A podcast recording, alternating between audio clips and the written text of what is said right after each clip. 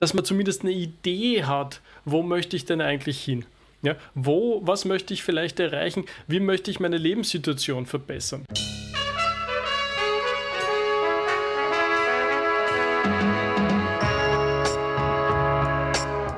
Für einen bestimmten Zeitraum Ziele oder Punkte, die du erreichen möchtest, sozusagen. Und über das reden wir ja generell sehr viel, weil wir das ja immer auf diese Tagesebene runterbrechen. Also wir sagen natürlich in ganz vielen Fällen, ja, es ist ja so ein Tagebuch schreiben, ähm, bedeutet ja, man setzt sich für den Tag Ziele und dann am Ende macht man eine Review, wie man diesen Zielen näher gekommen ist.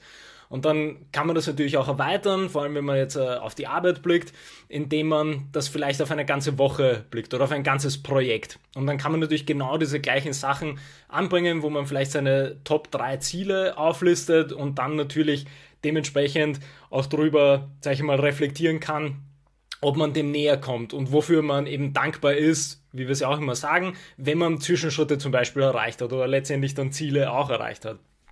Und ähm, ich finde aber tatsächlich die, diese, diese größeren Zielsetzungen sehr interessant, weil man verliert sich, also zumindest wieder ist das jetzt bei, bei uns in den Podcast-Folgen immer so gewesen, dass wir uns natürlich sehr in diesen, in diesen kleinteiligen Dingen sozusagen ver verlieren, unter Anführungsstrichen verlieren. Was jetzt grundsätzlich nicht schlecht ist, weil selbst das große Ganze besteht aus einzelnen Tagen beziehungsweise einzelnen kleinen Projekten. Also es würde, glaube ich, umgekehrt weniger bringen, dass man sagt, ja, mein, mein Ziel für 2022 ist das und dann, ja, und dann, dann, dann weiß man ja nicht mal, ob man pro Tag irgendwie näher kommt. Und ähm, ich würde da vielleicht irgendwie zwei Sachen aufwerfen, nämlich einerseits, wie, wie da dein Prozess ist oder wie du das vielleicht in diesem, diese, sagen wir so, dieser Makroebene dann vielleicht wieder zusammenbringst mit dieser ganz kleinen Ebene.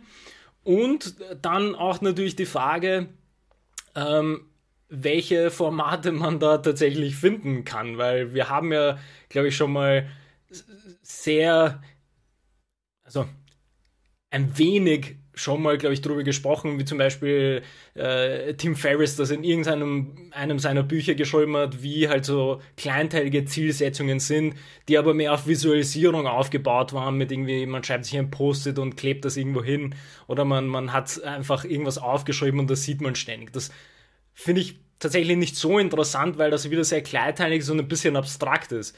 Und da fehlt mir zum Beispiel auch so die Struktur, ähm, vor allem auch dem, mit dem Blick, wie man das dann auch vielleicht weitergeben kann, ja, weil das würde jetzt relativ wenig bringen, wenn ich, wenn ich jemandem sage, ja, ähm, hast du Post-its? Ja, cool.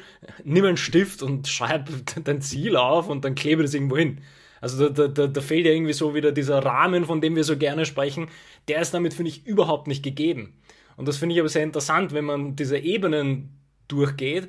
Vor allem dann vielleicht letztendlich am, am Ende wenn man das für Teams dann wieder sieht oder für Abteilungen oder für Projekte oder eben vielleicht sogar als Führungskraft dann, wie kann ich auf meine Ziele und auf die einzelnen Ziele der Mitarbeiter auch wirken? Und das ist, finde ich, dann wieder sehr dynamisch, wie man mit diesen ganzen Ziel, ähm, ja, Zielauslegungen umgeht. Also es war jetzt wieder eine sehr lange Einleitung, aber ich hoffe, du kannst damit was beginnen. Ja, du hast ein Riesenthema damit natürlich aufgemacht, was ich total spannend und faszinierend finde.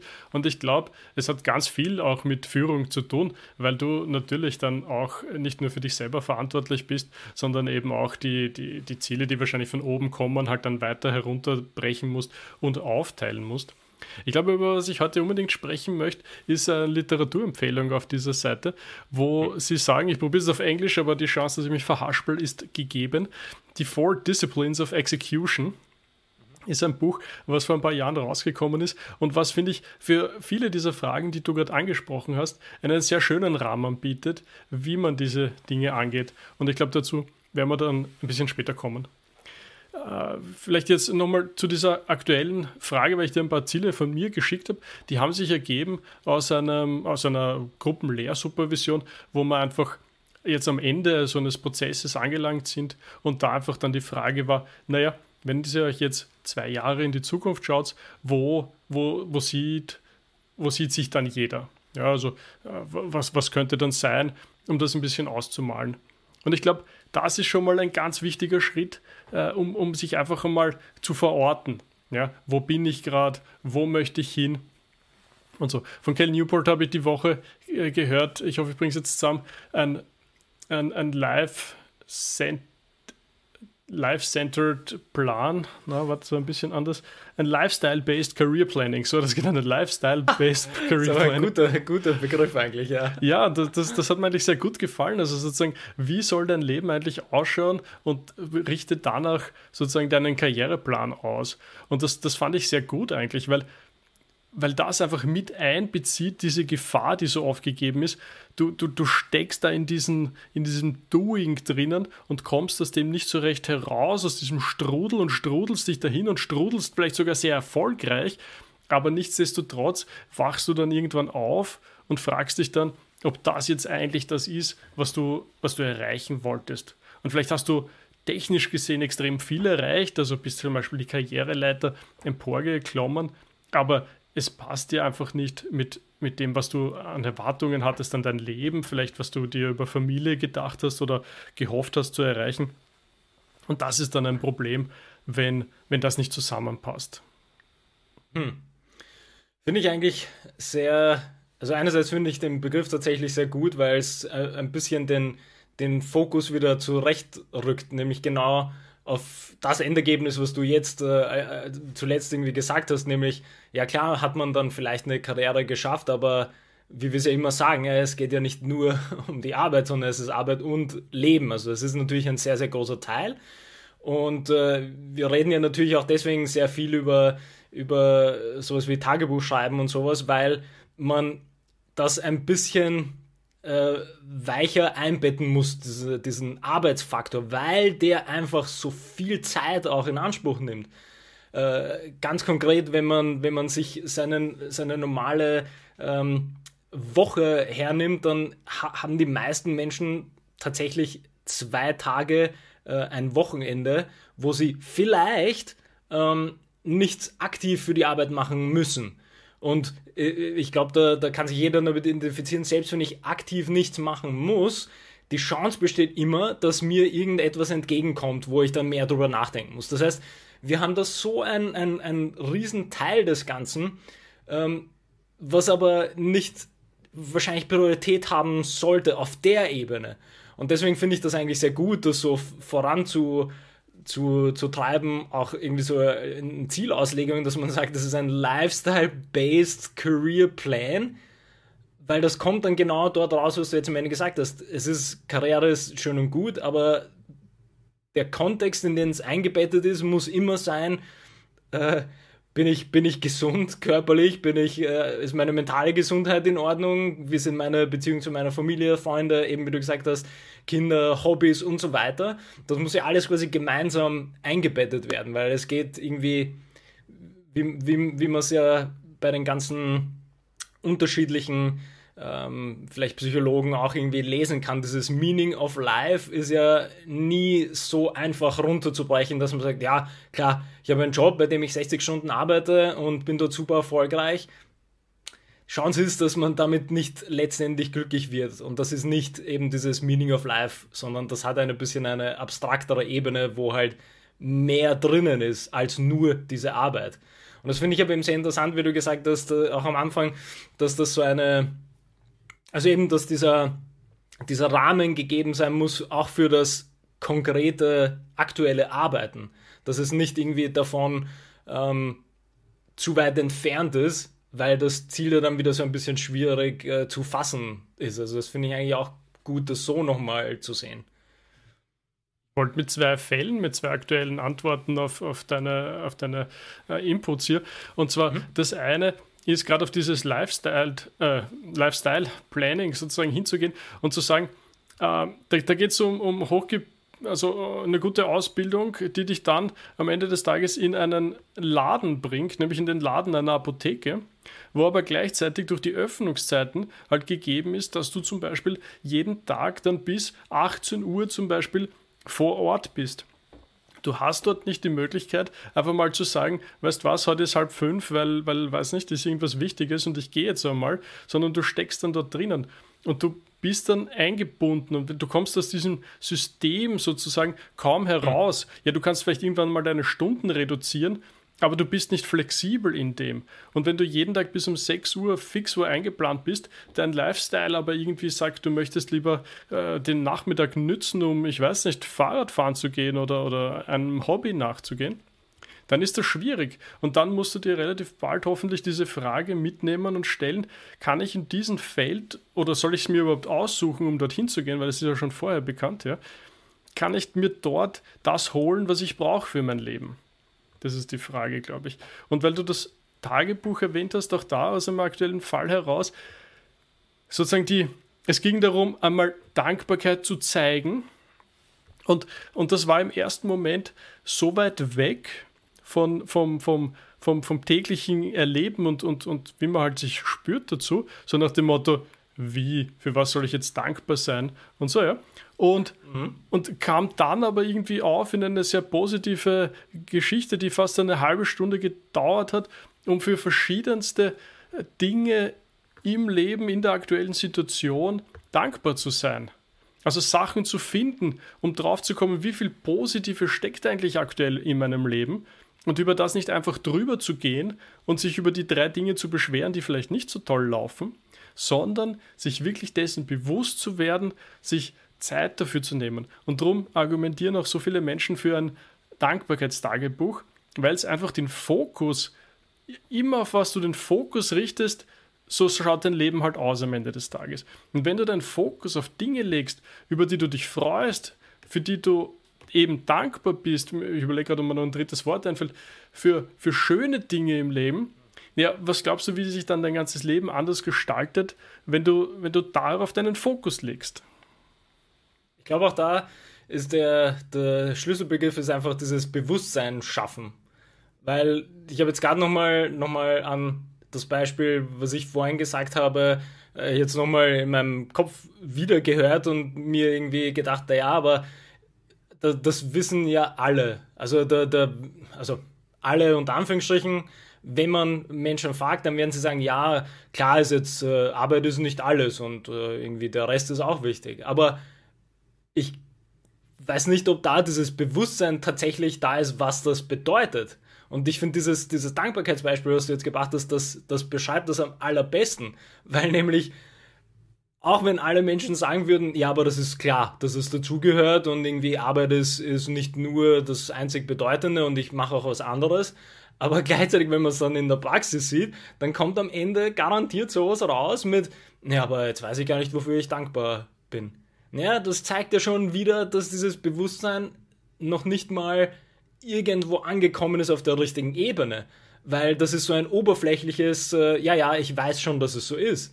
Aber wenn man sich damit wirklich mal auseinandersetzt, dann würde es ja wieder, also wissen wir ja alle, das sind ja wieder ein bisschen unangenehme Fragen, die man sich dann natürlich stellen muss. Nämlich genau das Beispiel, was du, was du vorhin mit der Apotheke gemeint hast. Ja, dann sind das halt unangenehme Fragen, die man sich stellen muss. Mit, habe ich den, den richtigen Karriereweg gewählt?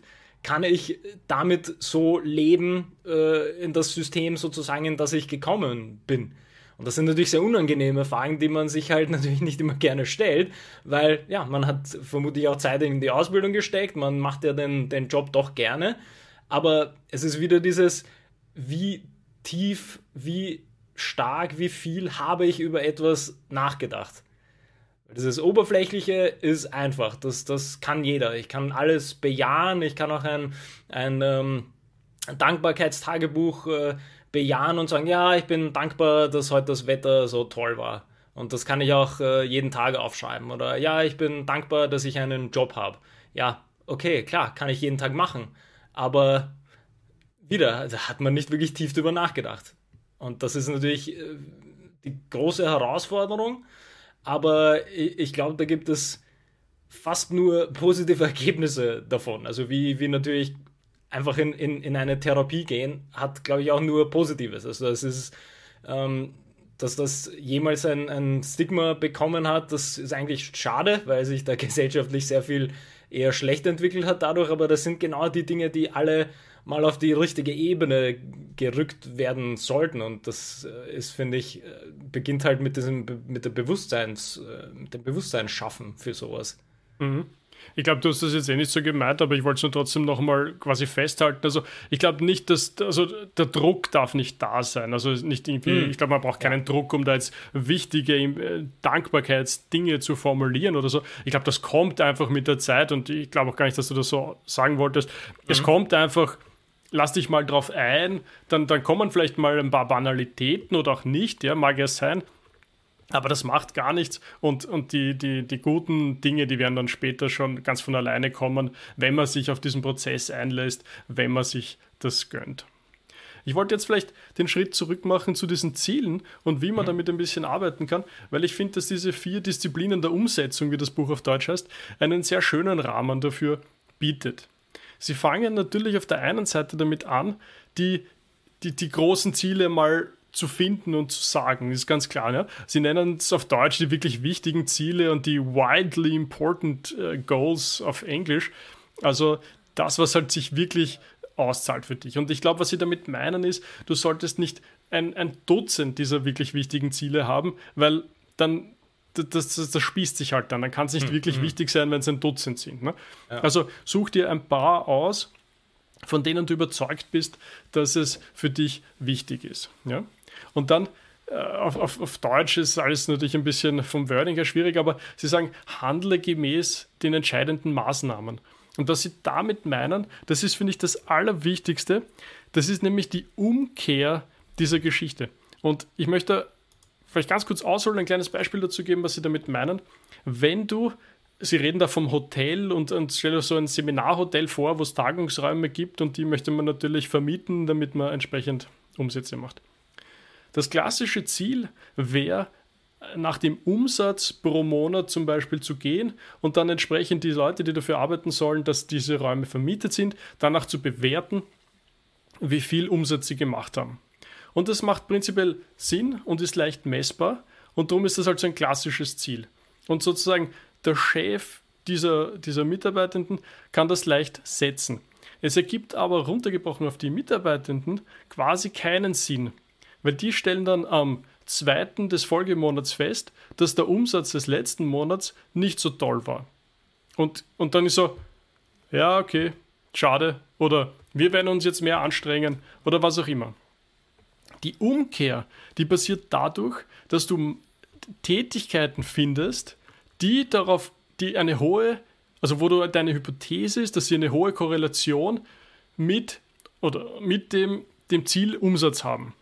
Und das wäre zum Beispiel, wenn ich jeden Tag mein Telefon in die Hand nehme und fünf potenzielle Kunden oder alte bestehende Kunden anrufe und sie frage, ob sie unser Seminarhotel brauchen könnten, dann wird sich das wahrscheinlich im höheren Umsatz widerspiegeln. Und darauf sagen sie dann, und dann kommt diese Visualisierung ins Spiel, die du vorher gemeint hast mit diesem Post-it-Karten, aber man kann das natürlich auf vielfältigste Arten und Weisen tun. Irgendwie wenn du ein Team vor Ort hast zum Beispiel, dann irgendwo schön zentral eine, ein Dashboard quasi aufbauen, wo dann jeder irgendwie seine, seine Telefonate vermerken kann entsprechend. Wo erstens ein bisschen Druck im Team entsteht, wenn man sieht, naja, wieso hast du heute nur zwei angerufen? Ja, ich hatte so viel zu tun, ja, wir haben alle viel zu tun und so. Also da ein bisschen Druck hineinzubringen. Und gleichzeitig ist das natürlich ein wenn, du es geschafft hast, quasi Tätigkeiten zu finden, die für das Ziel werken, ist das halt der ultimative Weg zum Ziel. Und du wirst halt schon das ganze Monat lang sehen, wenn du deine Quoten sozusagen erfüllst und genügend Leute anrufst, dann wird daraus Umsatz entstehen hinten raus. Und wenn du schon zwei Wochen lang zu wenige angerufen hast, dann wirst du es zwei Monate später merken, dass dort, dass du deine Ziele dann nicht erreichst. Wenn das halt sich so mhm, mhm, aufbaut. Und das finde ich halt so, so, so toll an dieser Geschichte und dass sie dann meinen, diesen, diesen Rhythmus der Verantwortung, das ist halt eben genau durch diese Zielerreichung im Kleinen wie im Großen. Also du kannst immer dann das, das, das sozusagen, das, das, ich nenne das Post, irgendwas, also dass du im Nachhinein dieses Ziel hast wie den Umsatz, das kannst du dann immer vergleichen mit dem, was du reingesteckt hast, sozusagen am Arbeiten. Und ganz ein wichtiger Part finden Sie, ist dieses Scoreboard irgendwie überzeugend, hübsch und auch entsprechend ansprechend zu gestalten, um einfach zu sehen, was du dort halt hast. Ja? Also einfach, wie, wie stehen wir eigentlich? ja, rauszukommen aus diesem Strudel von, ah, schon wieder nicht unsere Ziele erreicht, na schade, naja, probieren wir es ein bisschen mehr nächstes Monat. Ne? Und dann ist schon wieder eine Woche vorbei und du hast schon wieder zu wenige angerufen, so ungefähr. Also das ist jetzt nur ein Beispiel dafür, wie man das gestalten könnte, wie man diesen Rahmen setzen könnte, die Umdrehung, dass, das, dass du das Ziel sozusagen in kleinen Schritten erreichen kannst, die du auch gut messen kannst und für dich festhalten kannst und dadurch dann praktisch von alleine in das Ziel hinein taumelst. Hm. Ja, bei dem finde ich, das, das ultimativ Wichtigste ist genau diese, wieder diese Verantwortungsgeschichte, weil ich glaube, das ist auch, auch in, in, vor allem im Kleinen, ist das ja bei, bei Zielstellungen oft genau die Problematik, dass ich das nicht so richtig messen kann, ob ich dem näher komme oder nicht, sondern viele Ziele sind ja dann so formuliert, dass es nur das ultimative Ziel gibt und es gibt keinen Marker dazwischen. Das heißt, das ist allein vom Prozess her sowas natürlich viel einfacher, weil ich zwischendurch sehe, ob ich Fortschritt mache oder nicht.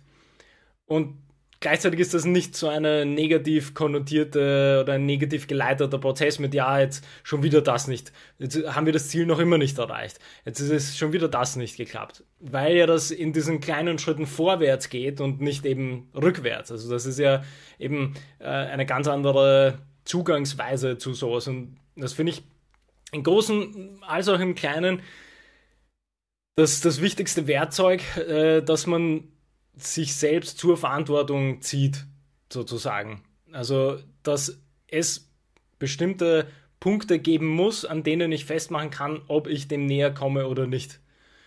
Und äh, das hast du ja eigentlich jetzt perfekt äh, mit dem Beispiel irgendwie äh, klar gemacht, wie man das machen könnte. Also das ist ja ähm, ideal und das müsste man eigentlich, also das, das müsste man individuell für sich auch mit der ähnlichen Perspektive angehen, nämlich dass es ja mir hilft, vorwärts zu kommen, wenn ich diese Schritte sinnvoll aufgebaut habe und nicht das Ziel einfach vorne äh, weghänge sozusagen und dann hoffe mal irgendwie anzukommen, sondern es geht eben genau darum, wie kann ich mich annähern, eben mit dieser anderen Perspektive, nämlich die kleinen Schritte dorthin und gleichzeitig eben messen zu können, ob ich da überhaupt vorankomme damit. Und als quasi Anekdote wieder aus dem Sport, ich meine, bei uns war das ja immer eine andere Sache, wenn du irgendwie drei, drei, vier Mal die Woche Training hast und dann irgendwie alle zwei, drei Wochen ein Spiel hast, dann hast du automatisch diese Marker, wo du weißt, okay, ha, habe ich jetzt während dem Training, habe ich von einem Training auf das nächste Training irgendwie Verbesserungen gemacht oder habe ich mich verschlechtert? Klappt bestimmte äh, Taktikzüge, klappen die jetzt besser oder nicht? Und ich finde, das ist ein, ein, wie wir es ja immer gerne sagen, so eine Rahmenbedingung oder, oder so ein guter Transfer aus dem Sport, dass man das tatsächlich auch in sämtliche Arbeiten oder natürlich auch in seinem Privatleben immer wieder gut einbauen müsste, dass man weiß, in welche Richtung man sich bewegt. Und da ist natürlich wieder quasi in Klammer sowas wie ein Tagebuch zu nennen, wo ich nämlich genau die Chance hätte, solche Punkte festzumachen, wo ich jeden Tag zum Beispiel ein Dankbarkeitstagebuch schreibe oder, wie wir es ja schon vor Ewigkeiten gesagt haben, konkret auf die Arbeit bezogen. Was äh, möchte ich am nächsten Tag besser machen oder was äh, ist mir heute gut gelungen, was ist mir heute schlecht gelungen und so weiter und so fort. Also ich glaube, das ist dieses dieses, äh, diese Be dieses Bewusstsein äh, schaffen und vor allem diese Messung von den Zwischenschritten ist, glaube ich, unheimlich wichtig. Und das wird, glaube ich, ganz oft vergessen, weil es einfach, man natürlich alles auf Ziele ausgelegt ist. Und es gibt sehr wenig Diskussionen über die Schritte zu den Zielen, sondern das Ziel ist das Ultimative und man wird nur daran gemessen und nicht an dem Weg dorthin. Also da kann man natürlich auch noch sehr philosophisch werden mit dem, mit dem äh, Weg und Ziel und sowas. Aber die, die Grundidee ist quasi die wichtige, nämlich woher weiß ich, dass ich Fortschritt mache? Weiß ich nicht, indem nur das Ziel dort steht, sondern das weiß ich, indem ich kleine Schritte mache und dort mich gegenüber denen irgendwie verantworte und überprüfe, ob ich die geschafft habe. Ja, auf alle Fälle. Also das trifft, das trifft für vieles, ja. Das also trifft im Privaten, glaube ich, genauso wie, wie in der Arbeit. Es trifft den Mitarbeiter genauso wie die Führungskraft. Also das ist wirklich ein, ein sehr verbreitetes Feld. Und es gibt auch die Frage, quasi, kann man nur Dinge erreichen, wenn man Ziele hat? Das, das hm. ist eine, eine, schwierige Frage, ne? weil, weil ich glaube, was da massiv oft übersehen wird, ist der Survivor-Bias. Also sozusagen, ja, du, du siehst dann die Nummer 1, die, die ganz hoch und die erzählt dann, wie sie dorthin gekommen ist. Sie hatte große Ziele und, und hat immer an diese Ziele geglaubt und so.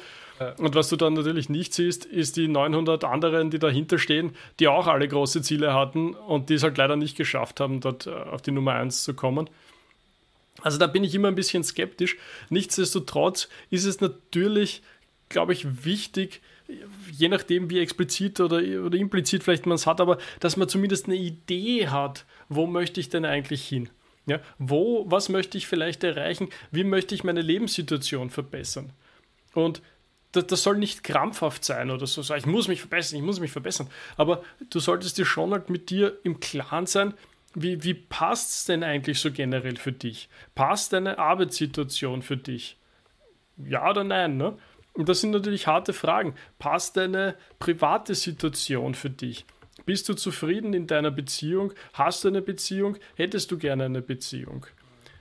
Und dann gibt es sicher noch einige andere Dinge, die man noch beleuchten kann rund ums Privatleben. Was weiß ich, wie verbringe ich meine Freizeit zum Beispiel?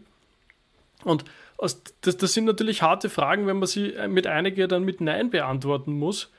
Also dann, dann, dann wird das etwas auslösen mit dir. Und der Punkt ist halt dann, sich darüber im Klaren zu werden, möchtest du in diesem Status verbleiben, was die Gefahr natürlich mit sich bringt, dass du dann irgendwie bitter wirst und dass du dann traurig, resentful, fällt mir jetzt gerade nicht auf Deutsch ein, aber dass du dann irgendwann auf dein Leben zurückblickst und, und dann wehmütig äh, und reumütig darauf zurückschaust, ja.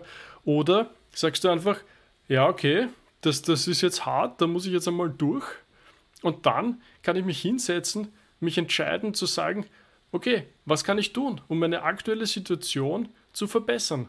Und das ist in manchen Fällen vielleicht eine neue Ausbildung machen, das ist in manchen Fällen Verantwortung übernehmen für deine Tätigkeiten, zum Beispiel deinem Job. Da gibt es ja genug viele Beispiele, wo Menschen dann einfach in dem Job, in dem sie sind, einfach ein ganz anderes Verhalten an den Tag legen, wo sie eben Verantwortung für all das übernehmen, was für die kleinen Dinge oft nur, die sich dann aber natürlich nach oben hin summieren und dann ergeben, dass du auf einmal gesehen wirst. Ja, dass du auf einmal siehst, aha, ja, der macht aber eine tolle Arbeit, das ist super, solche Leute können wir gut gebrauchen. Und mit, diesen, mit diesem Ziel einfach einmal loszumarschieren und dann vielleicht irgendwie drauf zu kommen, ja, okay, das war vielleicht zu viel, zu wenig und dann kannst du halt ein bisschen adjusten. Aber du wirst wahrscheinlich selten eine 180 Grad Wendung dann machen müssen. Vielleicht beruflich manchmal, wenn du dich da irgendwie verlaufen hast, weiß man nicht so genau. Aber auf alle Fälle das ein bisschen so im Fokus zu haben, ein bisschen darauf zu schauen, bin ich da am richtigen Weg oder bin ich es nicht. Ja, ich, ich weiß gar nicht, ob man da noch irgendwas hinzufügen kann. Also das war die, die, die perfekte Motivationsrede und Abschluss dafür. Es ist, äh, was ich da nur, das Einzige, was ich rausheben würde, vielleicht so als Abrundung des Ganzen, ist, dass man nicht die, die, die, den, den, diesen unangenehmen Dingen oder dem Gefühl des Unangenehmen, weil ich etwas äh, tiefer in Sachen hinein denke oder fühle, äh, das, das drückt dem nicht automatisch einen Stempel auf und führt nicht oder muss nicht notwendigerweise zu einer weiteren Spirale nach unten führen, sondern das kann man auch als Chance nutzen, um genau diese Dinge, die unangenehm sind, zu verbessern, sozusagen. Und das ist, das kann aber dann natürlich nur funktionieren, wenn man sich darauf erstmal einlässt und sich das Bewusstsein dafür schafft, dass ja, es läuft nicht alles gut und ja, ich muss mir erstmal überlegen, was ich in den bestimmten Bereichen überhaupt möchte. Und das ist ja ist ja auch so ein Thema von ähm, mentaler Gesundheit und das äh, wissen, glaube ich, jetzt alle, die seit den letzten 18, 20 Monaten selber sehr gut, wie, wie äh, schwierig die, diese Situation sein kann.